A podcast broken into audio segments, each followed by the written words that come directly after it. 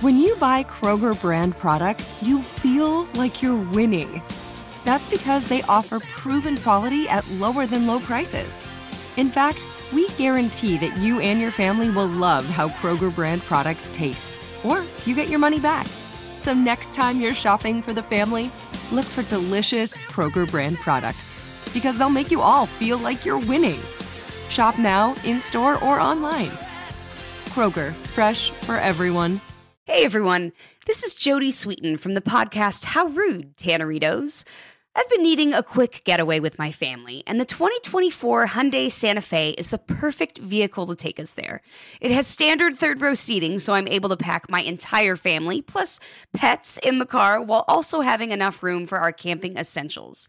Available HTRAC all wheel drive will get us through any dirt trails, and available dual wireless charging pads will ensure we never have to worry about getting stuck with a dead phone in the middle of nowhere. Visit HyundaiUSA.com or call 562-314-4603 for more details. Hyundai, there's joy in every journey. The BMW i4 M50. It's 100% electric and 100% BMW. Experience the power of over 500 horses stampeding at a whisper as BMW M engineered handling takes you through every twist and turn. The complete suite of intuitive technology keeps you connected. The pure performance keeps your heart racing. The BMW i4 M50. Silence has never said so much. BMW, the ultimate electric driving machine. I know you'll be alright, even when times get hard and you feel like you're in the dark. You will see just how beautiful life can be when you soften your heart. You can finally start to live your truthiest life. Welcome back to The Truthiest Life. This week's episode is super special to me. It's another episode on addiction and somebody who I look up to so much in the influencer space. And it's somebody whose podcast I've been featured on. It's maybe where you found me at one point. It is with my friend Arielle Lorre, who, if you don't know, you will soon get to know really well. And Arielle is awesome. And there's so much nuance to her.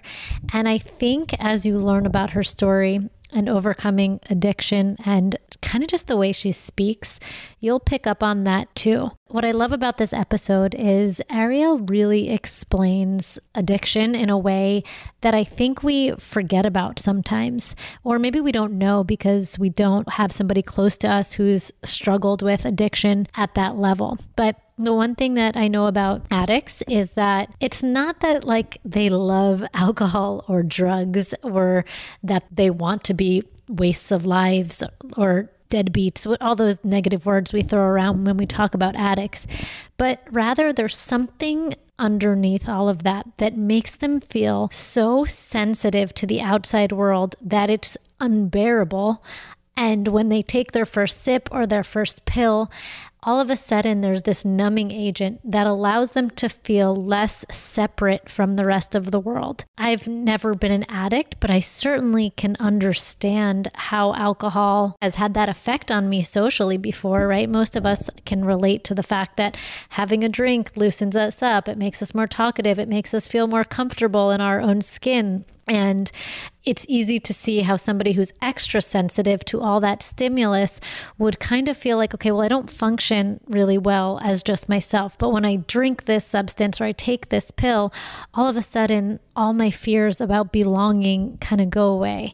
And I think that's what so many things come down to this desire to want to belong, but this inability to do so. And alcohol and prescription pills, as Arielle's going to talk about, are two really seemingly innocuous things because they're legal that enter our lives that easily become abused by the people who are maybe struggling the most in day to day life. And I'm sure you've already looked at Arielle's Instagram and you'll look at her page and say, well, what does this girl have to struggle with? And I think that's kind of what I hope we all take away from this episode is you don't need to come from a hard past to struggle with something. You don't need to have a difficult current situation to be thrown into an addiction or something really terrible. And I think that the more we understand that we're all human beings with the same types of troubles and the same types of thoughts and the same types of fears, the better we can show up and take our lens of judgment off and the better we can drop below our initial thoughts of judgment and see that it's just another human being. Anyway, Arielle is so forthcoming in this episode. And like I've mentioned a bunch, we are talking about addiction when it comes to alcohol and prescription pills and illegal substances as well. So that is a content warning. Arielle does again vividly tell her story. So if anybody will feel triggered or they're just in a place of maybe dealing with their own addiction where they feel like this could set them back, this episode may not be for you. For those of you who are comfortable listening to stories about addiction and want to know Arielle better, I think you will find this absolutely inspiring and so, so, so interesting. I just want to take a second to thank you all for your awesome reviews that I checked out on iTunes recently. I try not to check in with those so frequently because they can really throw me off. Uh, that's you know something that i struggle with is negative reviews without constructive criticism which sometimes they happen but those positive reviews for those of you who have left them or even your constructive feedback reviews go really really far for me and for the truthiest life and spreading the word about what we do here which is showing our human and making a safe place for all of us to exist in this world Anyway, I'm back from vacation and I am feeling so alive and excited about my different types of work from this podcast to Outway to my course, which I'm going to be running again on March 21st in just three weeks. Can't even believe it. You can find that over at forkthenoise.com forward slash HF, where I teach all my students how to listen, honor, and trust their body when it comes to specifically hunger and fullness. If you've ever struggled with overeating portions, feeling like you just love food too much, this is the course for you. You will learn so, so, so much. Okay, last thing I want to say is spring is in the air. I don't know where you live, but where I live, just yesterday it was 21 degrees, feels like seven, and today it was 50 degrees. So we are on the upward trajectory, and that just feels really good. And I'm so excited for all the growth that spring has for us all in store. It's been a tough, tough, tough one full year of pandemic, and it is time for us all to begin to heal and allow nature to play a role in that. Sending all of my love. Let's jump into this week's episode. Today's guest is Arielle Lorre. She's a lifestyle, wellness, and health influencer. If you don't already follow, you can go check her out. Her Instagram is at Arielle Lorre. Her blog is The Blonde Files, and her podcast, which is probably my favorite form of content that you put out is called the Blonde Files podcast. And I promise you, you will not be disappointed in the least. So, welcome. Thank you so much for being here. Thank you for having me. You were one of my OG guests. You were, I didn't go back to check, but you were one of the first people that I had on my podcast. Really? It was the, you, you already yeah. had like a cult following because I remember all these new people had, didn't just follow me, they reached out to me and they were like, just heard you on, on Arielle's podcast. So, your audience really knows you. And i know that if anybody listening like isn't in the influencer space most people not everybody has that effect on their audience. So that that's amazing. That was the beginning? Thank you. I'll have to go back and look but it was definitely in the first like i want to say first six months. Wow. And it will be two years this april so. Congrats thank you congrats to you because I love your show and I'm excited to have you back on mine. How are you liking podcasting? Well, I was just going to ask you. Um, I absolutely love it. It feels the most natural to me. I love to talk to people and I love to know more about people. And this is kind of an easy way for me to do so without people being like, why are you asking so many questions? so I can relate to that. I'm the same way because I don't so much want to be like the talker. I just I'm so curious and I like learning from other people and I I'm the same way. I ask so many questions, so it's like very You natural. do a really great job bringing on all different types of experts, but like really experts in the medical field and anybody you bring on is always new and novel to me. So it's not somebody that's kind of like, okay, I know what they're going to say. They're always interesting people. And then I think you do a great job, like you said, like kind of being the back seat and then asking them the questions, which I'm hope that I improve upon as I get better because I think that's what makes a great podcast. So so what do you most enjoy actually of all different types of content creation that you do? You have your blog you do amazing recipes, Instagram, podcast. My favorite is definitely podcasting. the thing that I was so resistant to, I mean, I'm, I guess I'm an introverted extrovert, but I get energy from being alone. I don't love like being overly social. I get drained talking to people for long periods of time. Like that's just how I am. And for a long time, I was so ashamed of that. And that's partially why I became like an alcoholic and an addict because I needed something to like lubricate those situations so mm-hmm. that I had the energy to do all of that stuff and feel comfortable and not burn out. So it's something that I finally like accepted about myself in sobriety. Like, oh, this is okay. This is just how I am. And I can nurture that in different ways. But I remember a few years ago, people were were starting to ask me to go on their podcasts and I always said no. I always made up excuses. And then I felt like bad about myself because I was like, come on, Arielle, like just do it. You know, I've, I know that like walking through fear is the best feeling and it's the way to like get to the other side. And finally, I said yes to one podcast and I was like sweating my way through it. So Are you sweating right now? You seem pretty chill. Oh, no. yeah, I was so nervous. And so that held me back from doing it for a few years. And finally, I was like, you know what? I'm just going to start it. So it's funny that it's now like my favorite thing.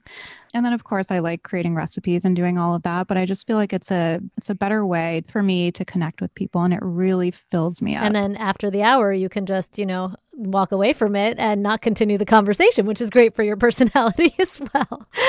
totally. Yeah. I mean, I in the beginning I was like batching interviews and I would do Ooh. like four in a day and I was like I'm I just can't do yep. that.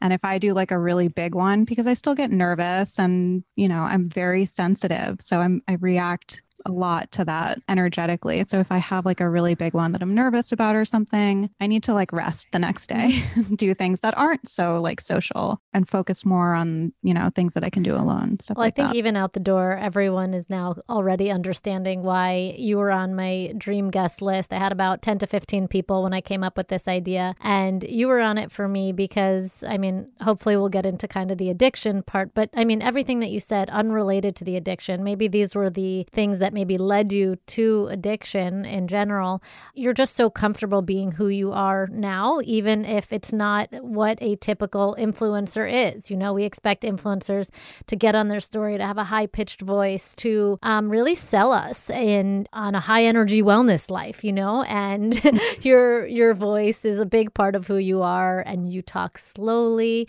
and I've never seen you in an influencer photo of like 15 girls. You know, you're just in your lane, which I love. Side note, I yeah. just want to say you have the most amazing vocabulary of anybody that I know. Oh, really? Yeah, I always walk away or from your talking to you or reading your posts, I either learn a new word or like a new way to use a word. Like you used that word lubricate a few minutes ago, just like uh-huh. beautifully in there. Love that. I was wondering like what, what I said that you were referring to. That's thank you. I appreciate that. Your website, you had the you have the word eponymous, if I'm even uh-huh. saying it right. And I'm like, hip hop, hip hop anonymous. That's where my head goes. but okay, anyway, the point is, you know, your your Instagram is at Arielle Lorre, and I'm sure people have already gone to go get a visual on you. I never had a chance to get a visual on you before I talked to you on your podcast. Maybe I looked at your Instagram real quick before saying yes, but I didn't have time to prejudge you or come up with preconceived ideas. So I'm kind of glad that I did because even though your grid is, it's still a perfect representation of who you are. It's not fake. Like you are creative. You love a good, aesthetically pleasing looking grid situation. You've got beautiful clothes and recipes, and you know, you never look like you roll out of bed. But I've heard you say on another podcast that you were on that like you're constantly trying to prove that you're a person of substance and you're up against that. So I can feel when somebody doesn't like me or has or that I know that they're talking bad about me behind my back. But for you, people are saying it to you. Like I've seen horrible comments left on your page and people treat you like you're like not a human being. So what is that like? It's really tough. I will say that for the most part, probably until the last year, I think that the pandemic and what everybody is going through has made people really sensitive, really hurt, obviously.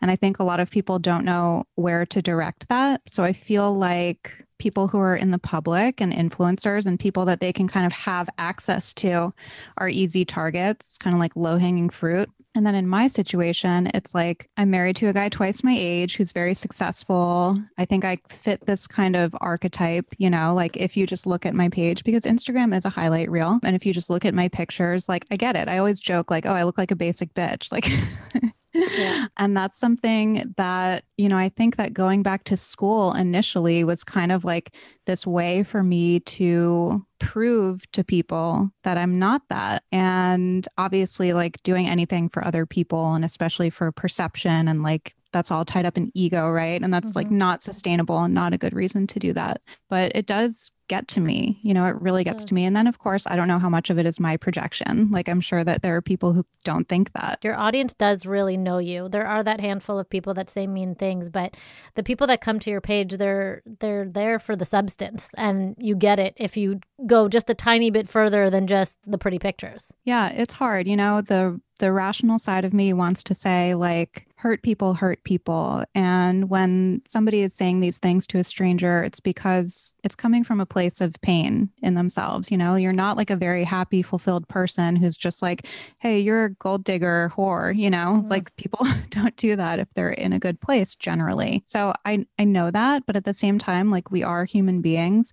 And i think that that has been kind of just stripped away in the way that like we're treating each other online. It's, i think it's gotten really bad. And i know that you just took a break from social media. Yeah. And you're going to come on my show after this, right? So yes. we're going to like get way into that. Good. I think that most people have dealt with the quote unquote hate over the last few years as, you know, F the haters, put your blinders on. And I, I personally really appreciate that. I felt like even just talking about it, you felt the feeling of what it, fe- you said you're sensitive early on, but you felt like even just replaying it and saying, it hurts is mm-hmm. not something we hear a lot. And I think that that's the perfect way to go about getting mean comments to say that hurts my feelings. Like hey hello mm-hmm. everyone. I'm a human being too. Because that wakes people up and that shows them that you're not this untouchable thing, even though you're married a man older than you and he's famous and successful and all the ideas that they have about you. You know, it kind of breaks you down into none of that matters because no matter who you marry, no matter what you do in your professional career, no matter how gorgeous you are, you still have human being emotions that we all have. Like there's that mm-hmm. relatability factor. So I appreciate you saying that. So you go to your page and we see really awesome recipes. Oh, by the way, I love your TikTok. I'm a follower Thank of your TikTok. I really like it. I feel like I post things on my TikTok that I will not post on my Instagram. there's like some blend of like recipes, but yeah, you really yeah. give it to us when it comes to the cosmetic surgery yeah. things, which I do want to get to later on. So your feed, right? It's got matcha lattes, it's got grain-free granola, you know, all that good stuff. Beautifully, oh my gosh, you make amazing like sauces from nut cheeses. Very inspired. One day I'm going to really put the legwork in to do it. But your life has not always been this beautiful display of wellness, right? Uh, far from it. How would you describe your life about, I think it's six years ago now? It'll be seven years on Monday, which oh, is wow. crazy. Yeah. Congrats. Thank you. My life before was, let's see, if I could sum it up in one word, it was just a shit storm. I mean, I can laugh about it now, but it was dark at the time, or it was at least very dark at the end. But yeah, you know, alcoholism and drug addiction became a big part of my life when I was around 18. And I had consequences from the start. You know, I think that in retrospect, I see that I was like treating different things with drugs and alcohol. And so they became the solution to feel comfortable in life and to feel at ease and to feel confident and to feel fearless and all of these things. I, I chased that for 10 years and I went to rehab. I was in and out of rehab, in and out of detoxes. I would have these brief periods of like getting it together because at the time I was in such denial that I was an alcoholic or a drug addict. I thought it would be the absolute worst thing that could ever happen to me. Like my life would be over at 21 if I couldn't drink, you know? I always put externals first. Like, you know, I said, if I just go to school, if I finished school, because I dropped out of Syracuse, it was too cold for me. Mm. And um, too cold for me if, too. Yeah. And like if I got the right car and the right job and the right apartment and the right relationship and this and that and the other, all the external things, I thought that that would solve my my drinking problem, my drug problem. At the time, I didn't even admit that it was a drinking problem. I just thought that it would solve the issues in my life and then I could drink like a normal person and be happy. And of course, none of that happened. And um, by the end of it, you know, I was just in like months long blackouts, living alone. The boyfriend left. I had no friends, wasn't talking to my family, having seizures all the time, you know, just pretty much trying to be unconscious all the time. You know, I didn't want to die necessarily, but I also didn't I didn't know how to live and I I just kind of gave up. Do you mean that you didn't know how to live without the numbing agents? Yeah, it got to a point where I knew that I was physically dependent that mm-hmm. was such a terrible place to be. How do you know that? that? How do we know that? So I knew because I would go into withdrawal if I didn't drink or if I didn't take a Xanax or whatever. Those were my two big ones. I was also doing a lot of Adderall and cocaine. And, you know, it was like I was playing pharmacist. I was mm-hmm. trying to find that sweet spot. But I would have a seizure if I didn't take a Xanax um, a day. I would have a seizure if I didn't drink like all day, every day. I mean, it was bad. My body was like highly, highly dependent on substances at 27, 28 years old. Mm-hmm. And so I knew that I'd been to rehab enough times. I'd been to detox enough times. I knew I was physically dependent. I knew I couldn't stop on my own. And I also couldn't ask for help. You know, I was just so ashamed. I had asked for help before and I had gotten it. And once again, here I was, you know, and it was just like there's so much shame and addiction. And I didn't make the choice for myself. You know, it got to the point where my family got on a plane and flew out and showed up at my apartment. And I opened the door in such dramatic fashion, dropped and had a grand mal seizure. Mm. Like on the spot, and was taken in the hospital. And that was it. But when I was finally like coherent enough to have a little bit of clarity, I knew that that was it. And I'm so, so grateful for that. So, for 10 years, from 18 to 28, you were addicted to alcohol and various drugs and in and out of different rehab centers as well. Mm-hmm. I have grown up with alcoholism and addiction around me. So I'm really familiar that this is usually not a go to rehab and you're fixed situation. Mm-hmm. In fact, I've dealt with a loved one um, in and out for, I mean, I'm 32, so about 20 years of my conscious knowing, and it's happened before that. But I think if you don't have a loved one that struggles with addiction or they've never been to rehab, you might think rehab is is it. You would think that the person going to rehab would recognize that that's rock bottom. But for those times that you did go to rehab, for you, was it like, oh, I don't have a problem? This is just a tool? Or is it like, I know I have a problem, but it's not even going to stop me? The first time that I went to rehab, I was like 20 years old. So at that point, I was like, I don't have a problem. I'm doing what my friends did. I happened to get caught because I got a DUI. Oh. The next time, it was kind of like every two or three years I would go to rehab. The next time I tried to, to deflect and blamed it on love addiction. So it was the relationship that I was in. And, you know, we're very manipulative. And I was able to convince everybody there that that was the problem. And everybody so at the you, rehab, you convinced the rehab? Yes, convinced the rehab, convinced my family. okay. That's so terrible. I remember my parents flew out. I was in Arizona for a family weekend. And I remember like vividly where I was sitting, everything, talking to my dad and being like, you know, this is really the problem. It's this guy that I'm with. And I really, I'm not an alcoholic. And I remember my dad being like, yeah, I really don't think you are. And it's like, I was drinking on the plane back from that rehab, you know, like, and within a week back to my old antics. And then I got arrested for drugs. And, you know, it just like progressively gets worse. I believe that alcoholism is a progressive and terminal illness. You know, it, it hmm. gets mm. worse, it never gets better.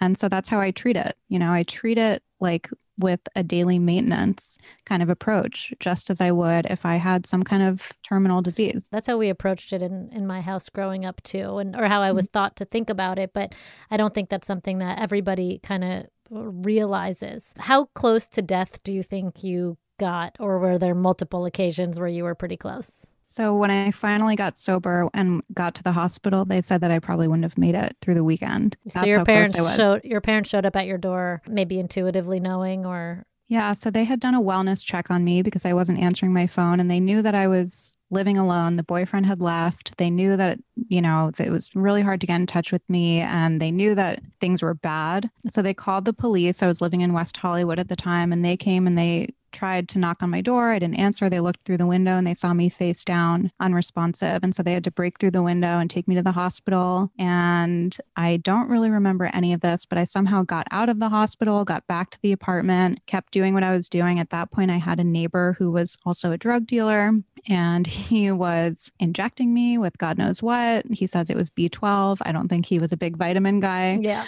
Um, yep. I was, you know, drinking whatever I could get my hands on. I hadn't eaten in God knows how long. And so it was just like, you know, I was just shutting down. Along the way, I think there are so many times that I cheated death. I mean, I would wake up in the hospital not knowing how I got there. I would wake up in my car across the state in the passenger seat, you know, and having no idea how I got there. Mm-hmm. I drove drunk all the time. I, yeah, I mean, there's no reason that I should be sitting here right now. And you are from Rhode Island. And then I know that some of the rehabs were in Florida and you had some time there. How did you end up in LA? So, uh, yeah, I spent some time in Florida. I went to rehab there. I went to a few rehabs in other states from there and then went back. And my friend was murdered in Florida and I found her. And mm. so at that point, my family came and kind of like whisked me out of there. And they were like, we don't know what is going on in your life. We don't know who these people are that you're hanging out with, how you're getting in these situations. They knew obviously that I had a drinking problem, but they could only do so much. You know, I would go to rehab and get out and I was an adult. Was this a friend from your drug alcohol date? A party friend, I guess I should call it? Yeah, we were party friends. Mm-hmm. And uh, so, yeah, my parents came and took me away, and I was living at home with them for a summer. And a girlfriend of mine was living in California. And she's like, why don't you come out here for two weeks? So I said, okay. And I came out for two weeks and I never went back. and how old were you then? Around 26? Like 25, 26. Yeah. Okay. And did you have a job during this? Like now, I only know you as a content creator. Were you working? No, I wasn't working. I had gotten some money when my grandfather passed away, which is terrible. Mm-hmm. I hate even saying that, but I was kind of living off that. And then, like, I would live with a few girlfriends and I would kind of couch hop here and there. And then I would move in with a different boyfriend. And I was really good at like glomming on to people. and it's just, it's kind of funny for me because you're like the opposite of that. You're so hardworking mm-hmm. at everything that you do. I can't even imagine what you looked like during this time because, like I said, go to Arielle's page. Look at how, how picture perfect she looks all the time and a very natural. I laugh saying natural because you're so open about cosmetic surgery, but you're okay and we have the same approach, I think, to to all things cosmetic, you know, and makeup and all those things. Is like, I want to look good, but I want to look natural and I want to be low maintenance, right? I've heard you say yes. that before, and I'm just like, that's exactly it. Like, I don't want to like wake up and put on the things and do the hair, like whatever it is to make it easier. So during your addiction days, did you have the same like care for yourself of making yourself look fresh, for lack of a better word? I definitely didn't look fresh. I mean, I was in my 20s, so things were like a little perkier yeah. and like I could sleep with makeup on and wake up the next day and look fine, you mm. know, and on two hours of sleep. Like, so right. unfair that we get that in our 20s. Yeah, true. and like teens. And, you know, I was cute for the most part. I look yeah. back on old pictures though when I was like drunk and I'm like, oh God, like, you know, because you go back and you keep putting makeup on and think you look really good. Yeah, and yeah. by the end of the night, it's like clown status. So, you know, I, I definitely, by the time I got sober, though, I was 28 and I did not look like fresh as a daisy because I had been smoking a pack a day mm. for God knows how long. I was like averaging probably two, three hours of sleep a night and drinking like a fish. And, uh, you know, I was living hard. Kind of a weird question, but I mean, I feel like I I can very much imagine your life now. You wake up, uh, you meditate, you make your matcha, you have like a delicious oatmeal that like I would like to order from you. Um, you go for a walk, you do Melissa Wood Health Pilates, you know, whatever. You okay? Anyway, I got like your I'm day. A walking stereotype. no, no, no, no. You take your dog for a walk. Okay, then you're probably tucked into bed at like 8 p.m. Like I feel like I got it down, right? Uh, you got it pretty well, yeah how would you describe your day at age 25 26 like so i would probably wake up around like 10 or 11 mm. i would take an adderall go outside have a coffee and a couple cigarettes definitely start drinking because once the Adderall kicks in, you know, you need to like bring it down a little bit because mm. it was too much for me, too much energy. So I'd find that sweet spot. Depending on like, you know, I'm thinking back to like when I lived with some girlfriends of mine, we'd like go to the beach, hang out, start partying maybe at like four or five, get some Coke and start and that was it. And it was like any food? Day, like ground oh um oh i was actually thinking about this the other day. Like i would probably eat one meal a day and it would sometimes be like at the end of the night mm-hmm. you know when i all everything would wear off and all of a sudden i'd be starving and i would eat like half a pizza. Got it. And then you'd go to sleep at like what time? Like two or three would be good sometimes like five or six. Wow okay.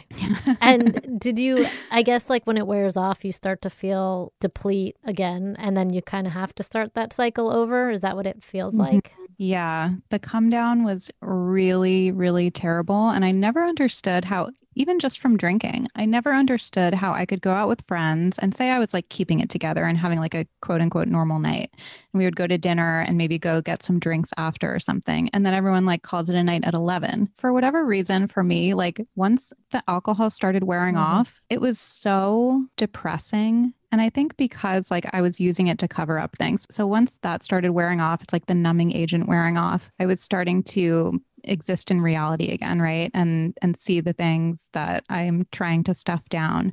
Reality was just intolerable for me. And so I did my best to like numb it without being totally out of control but of course that didn't work out very well and, and i've heard you say that like your growing up was you know perfectly fine you went to private mm-hmm. school everything was fine so it's it's not like you had this hard childhood that was the hard part.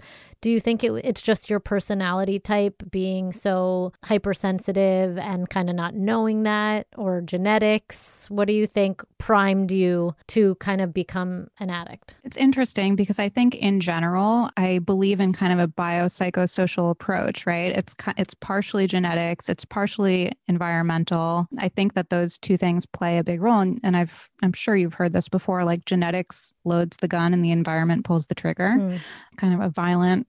yeah, it's a little violent, uh, but it's but it's accurate. But that's, yeah. That's yeah. Um, so for me, I didn't have any of that. I don't have alcoholism or addiction anywhere in my family, as far as I know and I didn't have a hard upbringing. And yeah, I talk about it. I have, I went to private school. I'm like, I drove a Volvo for God's sake. Like, I was a responsible person. And I've looked back in hindsight a lot. And what I've been able to recognize is that I always just felt a little bit different. Like I just felt a little bit separate from everybody else. And I think probably that does have to do with just feeling more sensitive, being more introverted, having a little bit of a different energy. And I always thought that I had to be like very social and like the life of the party. And and I think that what happened was like over the years, I was not honoring who I really was. And so it was like just putting this facade up and like not being true to myself and um, you know not being true to my values and how i was raised and dropping out of school and seeing all my friends go on to accomplish things and like it just caused me so much shame. And so that kind of fueled it, you know, and then it, so it was like a cycle. That's the word that you keep kind of bringing up the shame. And I feel like you have the shame, then you drink and it goes away. And then you probably make bad decisions while you're drinking or on drugs, which mm-hmm. then the drugs wear off and you feel more shame for those decisions. So you go back mm-hmm. to the drinking because it takes it away. Like it's easy to just see from an outsider how it happens and it's easy to judge if you never have a conversation with an addict but as soon as you you talk to somebody and you hear it it's like i don't know that could happen to me you know like i had the different environment i guess or the different gun for lack of a better word there. You know one of my factors somehow pivoted me a little bit to the left but so many things i feel like could have could have been me and it's so important to understand the mentality because living with shame for anything is th- there's no reason for it right? I, I think there's no reason for it yeah. You know, I do hear people say that like it's not a disease and it's more of a moral failing and it's a choice. And I always say, Who says that? I still hear it a lot, surprisingly, but I always try to tell people like I didn't want to be doing what I was doing. I wanted more than anything to be able to not drink for like two consecutive days, you know, and I could not do it. It got to the point where it was like a primal need, just as much, if not more so, than eating and drinking water and sleeping. You know, it just like it overrode every other impulse in my brain. So it really was kind of my primary purpose, like a survival thing. Mm-hmm. And um, it's probably hard for people to understand who haven't experienced that. Rain or shine, every day is a great day for fishing, right? You got rain gear, but you can't overlook sunny day gear. A Columbia PFG Solar Stream Elite hoodie has you covered on the sunniest days. Like literally. I mean, who wouldn't trade a sunburn for a trophy fish? But why do it if you don't have to? Especially when this Solar Stream Elite hoodie is built with broad spectrum UV protection. We're talking UPF 50, and it has airflow so you don't overheat. And what's the alternative? Putting down the rod every half hour so you can slather on some sunscreen. Seems like an easy choice to me. Columbia PFG has you covered with their castback TC shoe. Its OmniMax cushioning and traction system helps if you're on your feet a lot, say fighting a fish, not to mention keeping you sure footed on a wet rocking boat. So if you're going to be spending long days out on the water, and I sincerely hope that you will be, head over to Columbia.com slash PFG and shop all their performance fishing gear. This is it. Your moment this is your time to make your comeback with Purdue Global. When you come back with a Purdue Global degree, you create opportunity for yourself, your family, and your future. It's a degree you can be proud of, a degree that employers will trust and respect. Purdue Global offers working adults like you over 175 flexible degree programs to meet your specific career goals. These include associate, bachelor's, master's, and doctoral degrees and certificates. Purdue Global degree programs range from nursing to business to communication and more. Whatever your interest, we have the degree that will move you forward. You have the knowledge, you have the experience. Now it's time to get credit for the work you've done and earn the recognition you deserve with Purdue Global, Purdue's online university for working adults. You know you're worth it. We do too. So don't wait another second to get the degree that will take your career to the next level. Start your comeback today at purdueglobal.edu. Paid by Uplevel Rewards. Paid participation required. Actor portrayal. Attention all listeners. Are you ready to earn $750? Well, get ready because I'm about to introduce you to GetMy750.com, the ultimate way to earn. Here's the scoop. Instead of just streaming shows or playing games on your phone for nothing, you have the chance to earn additional cash. That's right. From trying out new subscriptions to playing your favorite mobile games, you can get extra cash in your pocket. Simply sign up at getmy750.com and follow the instructions to start earning immediately. So, what are you waiting for? Turn your favorite apps into real cash with getmy750.com. Don't miss out on this incredible opportunity to earn rewards for things you're already doing on your phone. Check out getmy750.com today. That's right. Get started right now at getmy750.com. Just go to getmy750.com or Google Get My 750 Cash. Follow the simple instructions and get your $750. That's getmy750.com. Getmy750.com. Well, I think by talking about the seizures, I had my friend Rocco come on, who is also sober for a bunch of years now. And, you know, his story isn't the same as yours, but there's there's a lot of overlap in the times to rehab, the rehab, the final straw, the things that happened, how close to death he got as well. But I think when we talk about alcoholism, and like you said, all of your friends were doing it, and we normalize alcohol so much to know that, or even Xanax and Adderall. I mean, I've actually never, I've been terrified of prescription pills because I saw what they did early on. I've known about them, you know, causing seizures since I was eight years old. So that, that to me was always like, wait, that's not, that's not a fun party drug. That's like, what the, what the heck is going to happen? But I don't think that most people recognize, you know, how it goes from a prescription pill or a legal substance like alcohol at 21 at least can lead to seizures. Like that makes it so much more real. Like who would think that something that we are allowed to do could have those effects? Yeah, that was my greatest fear too. And I remember when I first went to rehab when I was 20, I didn't know about that. I didn't know that you could have a seizure from alcohol withdrawal. I didn't I hadn't gotten into benzos or anything at that point, but I learned about it then and it's like it's very hard to go to rehab and then go back to drinking with like a head full of recovery. it's like you have to really try to compartmentalize. But at that point, I was aware. And so I, part of what led me to Xanax, actually, interestingly, and I never really made the connection until right now, is the fear of having a seizure. I was like, well, I want to keep drinking, mm. like I mm. want to drink, but I don't want to have a seizure from withdrawal. And they use benzos to help with alcohol withdrawal, Mm. ironically. So that kind of led me. And then I found, you know, Xanax, Valium, Klonopin, anything that ended in azepam. I was like, sign me up. And I mean, it's kind of like alcohol in a pill form. I'm not trying, I hope I'm not promoting this, No. but And and I hope we'll be super clear that that's not the point. Yeah. I, I mean, it was just like, I'm an anxious person. I'm a sensitive person. So all of a sudden, I felt the complete opposite of that. And it was like, oh, I have arrived. I mean, it was like a mm-hmm. spiritual experience for me. No, of course. When finally, like that facade to be the high energy person to fit in, all of a sudden you could be that person more easily because, you know, the tension in your shoulders relax and suddenly mm-hmm. socializing is easy. And that's like, you know, the normal thing to do.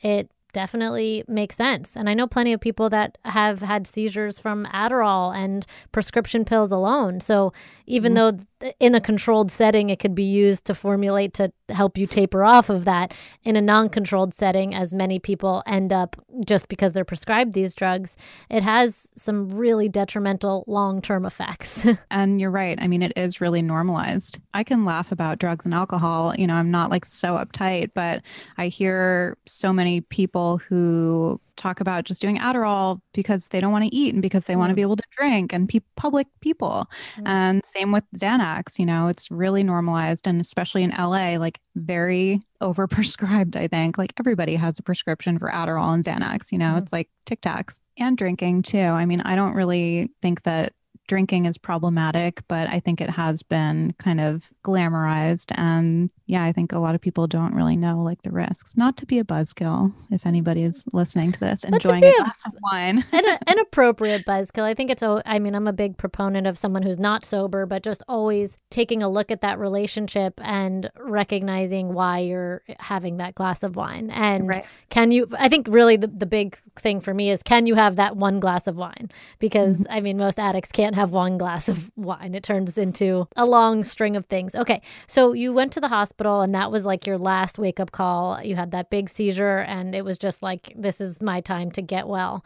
But how did you actually go well? Did you start going to AA meetings? Do you have other tools? Yeah, so I went to rehab for 90 days and then I went to another rehab for another 90 days. Oh and my then gosh. I, yeah, so I was in a pretty controlled environment for like six months, which I needed. And then I came back to LA and I went into sober living. So my first year of sobriety was in a sober environment. What does that mean, sober living, when you returned? So sober living is like a house where they have like a house manager and different cool. staff, and there's like eight or 10 or 12 women. Usually it's by gender. It's a sorority without the alcohol. like a sober A sober sorority. sorority. Um, you know, I was 28 at the time, right? And a lot of the people were younger and not really taking it seriously. But I just kind of like put my head down and I got a little job and I found a recovery community in LA and I just started like rebuilding my life. You know, I got sober, I got rid of my apartment, I got rid of my car. I had nothing at 28, which a lot of people at that age feel like,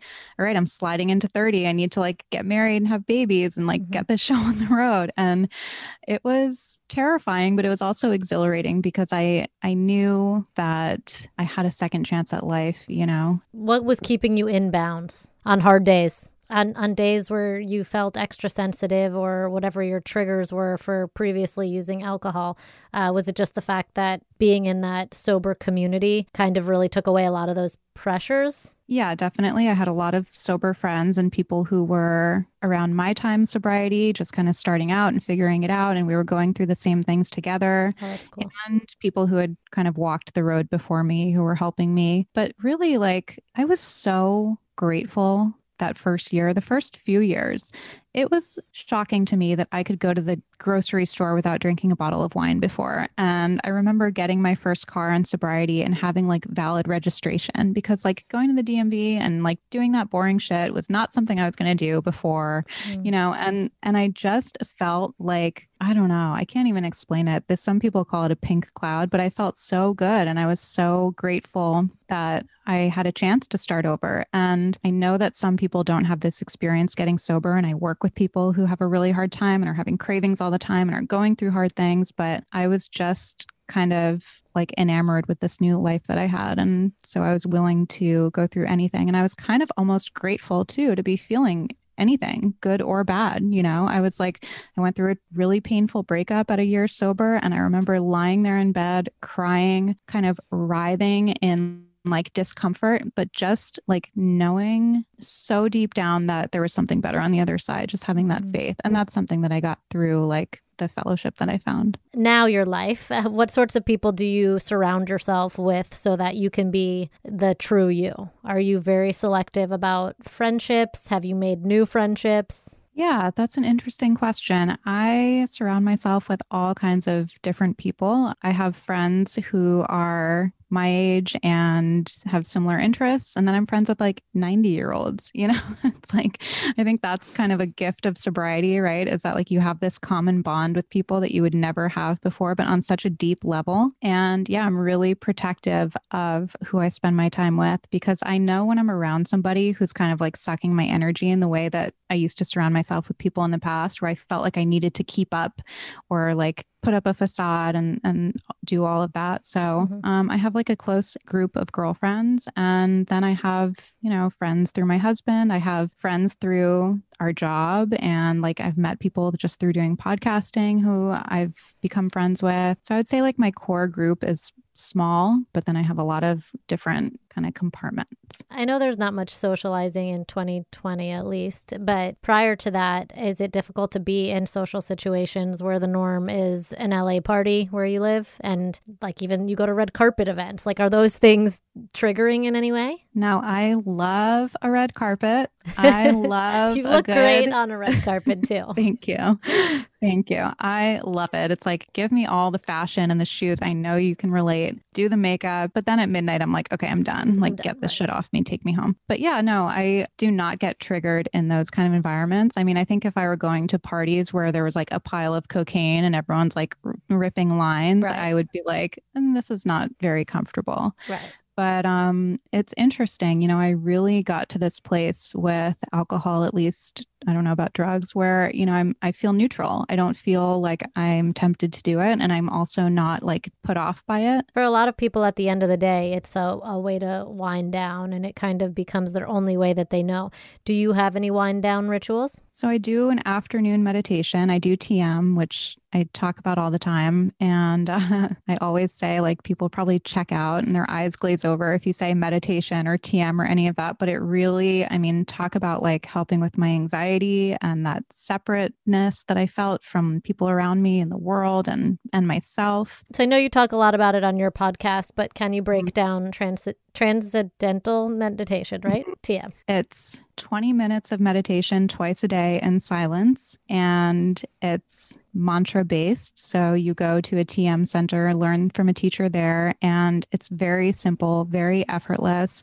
I was doing guided meditations and I felt like they were relaxing, but they weren't really helping me. And from the first day that I did TM, which was maybe almost three years ago, it was like overnight life changing just in terms of helping with my anxiety, helping with tension. I had a TM teacher on my podcast and she used the analogy of like doing the laundry of your brain twice a day. Love that. And that's exactly what it feels like for me. I'm going to do it after this. Like the afternoon one, I always say this, but it's like a natural Xanax. Mm-hmm. I mean, yesterday I was feeling so tense. My shoulders were up to my ears. I'd been on my computer all day. My eyes were bloodshot and puffy. And I was like doing school and this and that. And just that feeling that you get at the end of the day from after doing work. And so anxious. Every cell in my body was vibrating. And I went outside and I did a 20 minute meditation. And afterwards, it was like I was a completely different person. I was in a completely different state of being, state of mind. Every cell in my body was relaxed. You know, it was like turning off switch. So I do that at the end of the day. And depending on school and work and all that, I will cook. I find it very cathartic. It's kind of like my treat. And that's pretty much it. And then, like, late at the end of the day, I'll do like bubble bath, read, light some candles, light some sage, do all of that. I feel like, you know, if a regular wellness influencer came on and said meditation is like a natural Xanax, most people would roll their eyes. But I think coming from you, it has like a lot more credibility. And Thank you. specifically the TM meditation for anybody. I'm, Arielle talks about it all the time on her podcast. So that'd probably be a better place to begin to understand how it works, how you can get started. I'm a much bigger fan of silent meditations as well, but I Mm-hmm. have never had training or tools maybe to dive as deeply as I could go. But the other day, I had somebody really piss me off. And I went from feeling amazing to so triggered, annoyed. My energy just got like so bad. And I was around my husband, who I love, and he wasn't the, the problem at all. But I was like, too much stimulation, like too much everybody coming at me. Went upstairs in my little meditation nook and just took like 10 minutes to myself. And exactly what you said, like doing laundry for your brain. Like I just feel like I cleansed not just my brain, but my whole body of everything that I had like taken on throughout the mm-hmm. day the positive, the negative, the so much energy. Like if you're, I think you and I are both very sensitive and we take on the energies around us, which could leave us deplete. Having mm. that time to literally, I just sat in silence. I did a little bit with like a sound bowl because that really, I don't know if you ever work with sound, but mm. it's like a brain massage. Yeah. That sounds so good. I, you're like speaking my language right now. I- I'm like, oh. I'm not as good as daily as I have been, but when you need it and it's there and you know how to grab for that tool, it's like, mm-hmm. Oh, I'm so grateful. Because I didn't have any of these tools either. I mean, I've never had addiction to alcohol, but I mean, it was certainly like my vice for a long time. And it never mm-hmm. made me feel better. You know, I just woke up feeling shitty the next day. Anyway, okay. So then you met your husband, and it seems like he's been a really positive impact on your life from business to self worth to, I don't know, all the things, right? Like, do you feel like he has a very positive impact on you? Yes, he definitely does. Yeah, he's kind of like my biggest cheerleader, but he really has kind of given me the confidence and the support to go after my dreams. You know, he's kind of like, I, I don't want this to come off the wrong way, but he's kind of like my safety. Yeah. And, you know, he, he, believes in me so much and because he has so much more life experience and different perspective and he's so much older he's the best person to go to for advice he is able to see things differently from how I see them because I see them as okay, I'm like in my mid 30s and this should be happening with my career and this and this and this and that. And, you know, like we feel like we have to have everything figured out by now and that we mm-hmm. should be like the most successful people in the world. And like he didn't start getting successful until he was around my age a little bit later. Wow. Yeah. So he he's just so supportive. He's on the other side too. I told you this when we when we first met. Your age difference, I don't know how many years it is, but it, it didn't didn't make me bat an eye because Oh, my, yeah. yeah, my dad and my stepmom are 30 years apart and that's Yeah. that's been my whole life. But uh, to that same token, I've while I've never actually heard people say nasty things about her because of her age and the difference. I'm very aware of the conversations that have been going on since I was 6 years old. Mhm. And I also was the only person that knew what that relationship looked like on the inside. So for me, I mean, to call somebody, you know, a gold digger or these things is just so oversimplifying what a relationship is and the way two people can create safety for each other. And the age doesn't matter. Sometimes that just that just works and it seems to really work for you guys. But i have seen people say those awful things to you. And there are certainly wives in or husbands i don't know it could go either way that spend their husband's money you know like quote mm-hmm. unquote. But if the couple's the same age like if evan and i like we're, we're five years apart like nope you mm-hmm. know and i'm spending money on our credit card is anybody like i'm spending his money? Like what is the Right. difference you're a, you're a freaking married couple like it's so it's such a weird mentality to think that like because of the age difference you spending your money is like any different Right. Yeah. And I think it just kind of like discounts so many things. Like, so you're saying that he has no good qualities other than the fact that he has money, and that I have no good qualities other than the fact that I'm young. And so these are the only two reasons possibly that we would ever want to be together. You know, it's like so oversimplified, but I don't think there's much rationalizing with the people who like fire off these kinds of comments. But yeah, I remember I got a message, this is a couple years ago. This is how much they stick with me, right? yeah Um, I was in New York and I got like a facial and I put it on my Instagram story and someone was like, oh my God, you're like spending your husband's money getting facials. And I'm like, so a 30, the 33 at the time, mm-hmm. 33 year old woman can't go get a facial without like without it meaning that her husband is paying, Paying for, for it, like it, who has a career. I mean, come on, like. Right. And meanwhile, like she's talking to you via your business account that Right. you show up on every single day, posting content, doing your Yeah. own job. So there's also that that you know, it's also just a funny thing for me to hear people say that to you because it's so obvious how hard you work from school to well, you're back to school now, but mm-hmm. you know, doing influencing full time, podcasting, the stuff takes a lot of time out of the day more than Mhm. people, you know, realize. That I think so. and there's a lot of money there. I want to say that because so many people are like, "Well, what are you going to do for your real job?" Or like, "How do you afford to like, you know, go to a go on a trip with your girlfriends?" It's like I, work, and this stuff pays really well when you work hard at it. Right. So- It's not easy work. I think that's also kind of this idea like, oh, you just take a Mm-hmm. picture. But when you produce good content on for a brand, the money is good. Just Mhm. as if you do good work anywhere, you're, there's going to be that reward for it. Okay, just pivoting a little bit for the sake of time here. Mm-hmm. You're really open about all things orthorexia and plastic surgery. You really tell it all, which I truly appreciate because most importantly, like we said, I sent people to your page. You look awesome all of the time, but you're also like, yes, this shit is expensive and I did not wake up like this.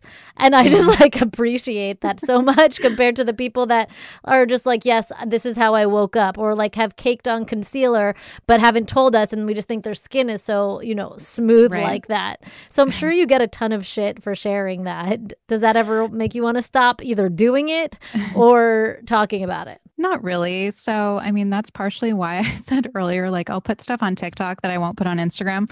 I don't know why I feel like I can deal with it better over there than on Instagram. Maybe it's something about like showing people that actually know me, you know, these videos that I'll put up of like my brow lift or my lip lift or whatever. Um, even though everybody knows that I do it and I talk about it all the time and I'll throw up before and after pictures. But I understand that people are entitled to their privacy and, and I totally get it. Like people want to get cosmetic procedures and not talk about it. But I think the Instagram and influencing world and celebrities that are on social media, and I mean, it's like so many people are doing this. It's so much smoke and mirrors.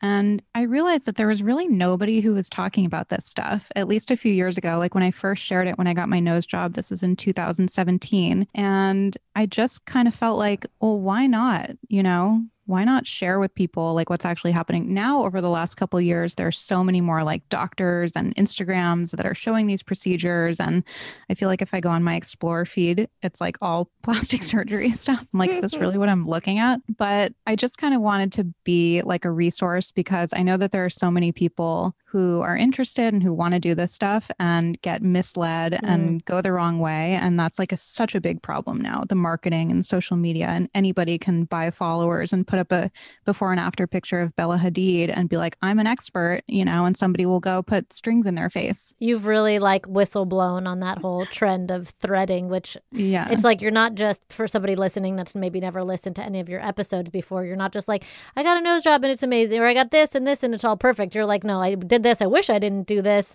Uh, Mhm. this is actually more temporary. It doesn't come out good. It's a waste of money. So I appreciate any person who's willing to just show up as themselves and own it. And you do just that for me. So I appreciate that. So, Thank what you. are you back to school for? Just tell us a little bit about that. Well, now I don't know. Now I'm not trying to have any super lofty goals and put any labels on it. I'm just going back. As I mentioned earlier, I dropped out of Syracuse and then I would like randomly take classes here and there and try to string something together before I got sober. And I could never quite figure it out. I couldn't follow through. And when I got sober, I was 28 and I felt like 28 is too late to go back to school, you know, almost 30 is like the end of the world. Mm-hmm. And so I didn't do it. And it's just something that really nagged at me over the years. And I think some of that just comes from, you know, I grew up in not an academic family, but that was something that was important to my family. And it was important to me before I found drugs and alcohol. It just felt like this unfulfilled thing. Uh, you know, I didn't have any closure on it. And I would always hear people who are sober talk about going back to school and getting their master's or getting their doctorate or whatever. And I was like, I want to do that, you know, and it was just that voice inside.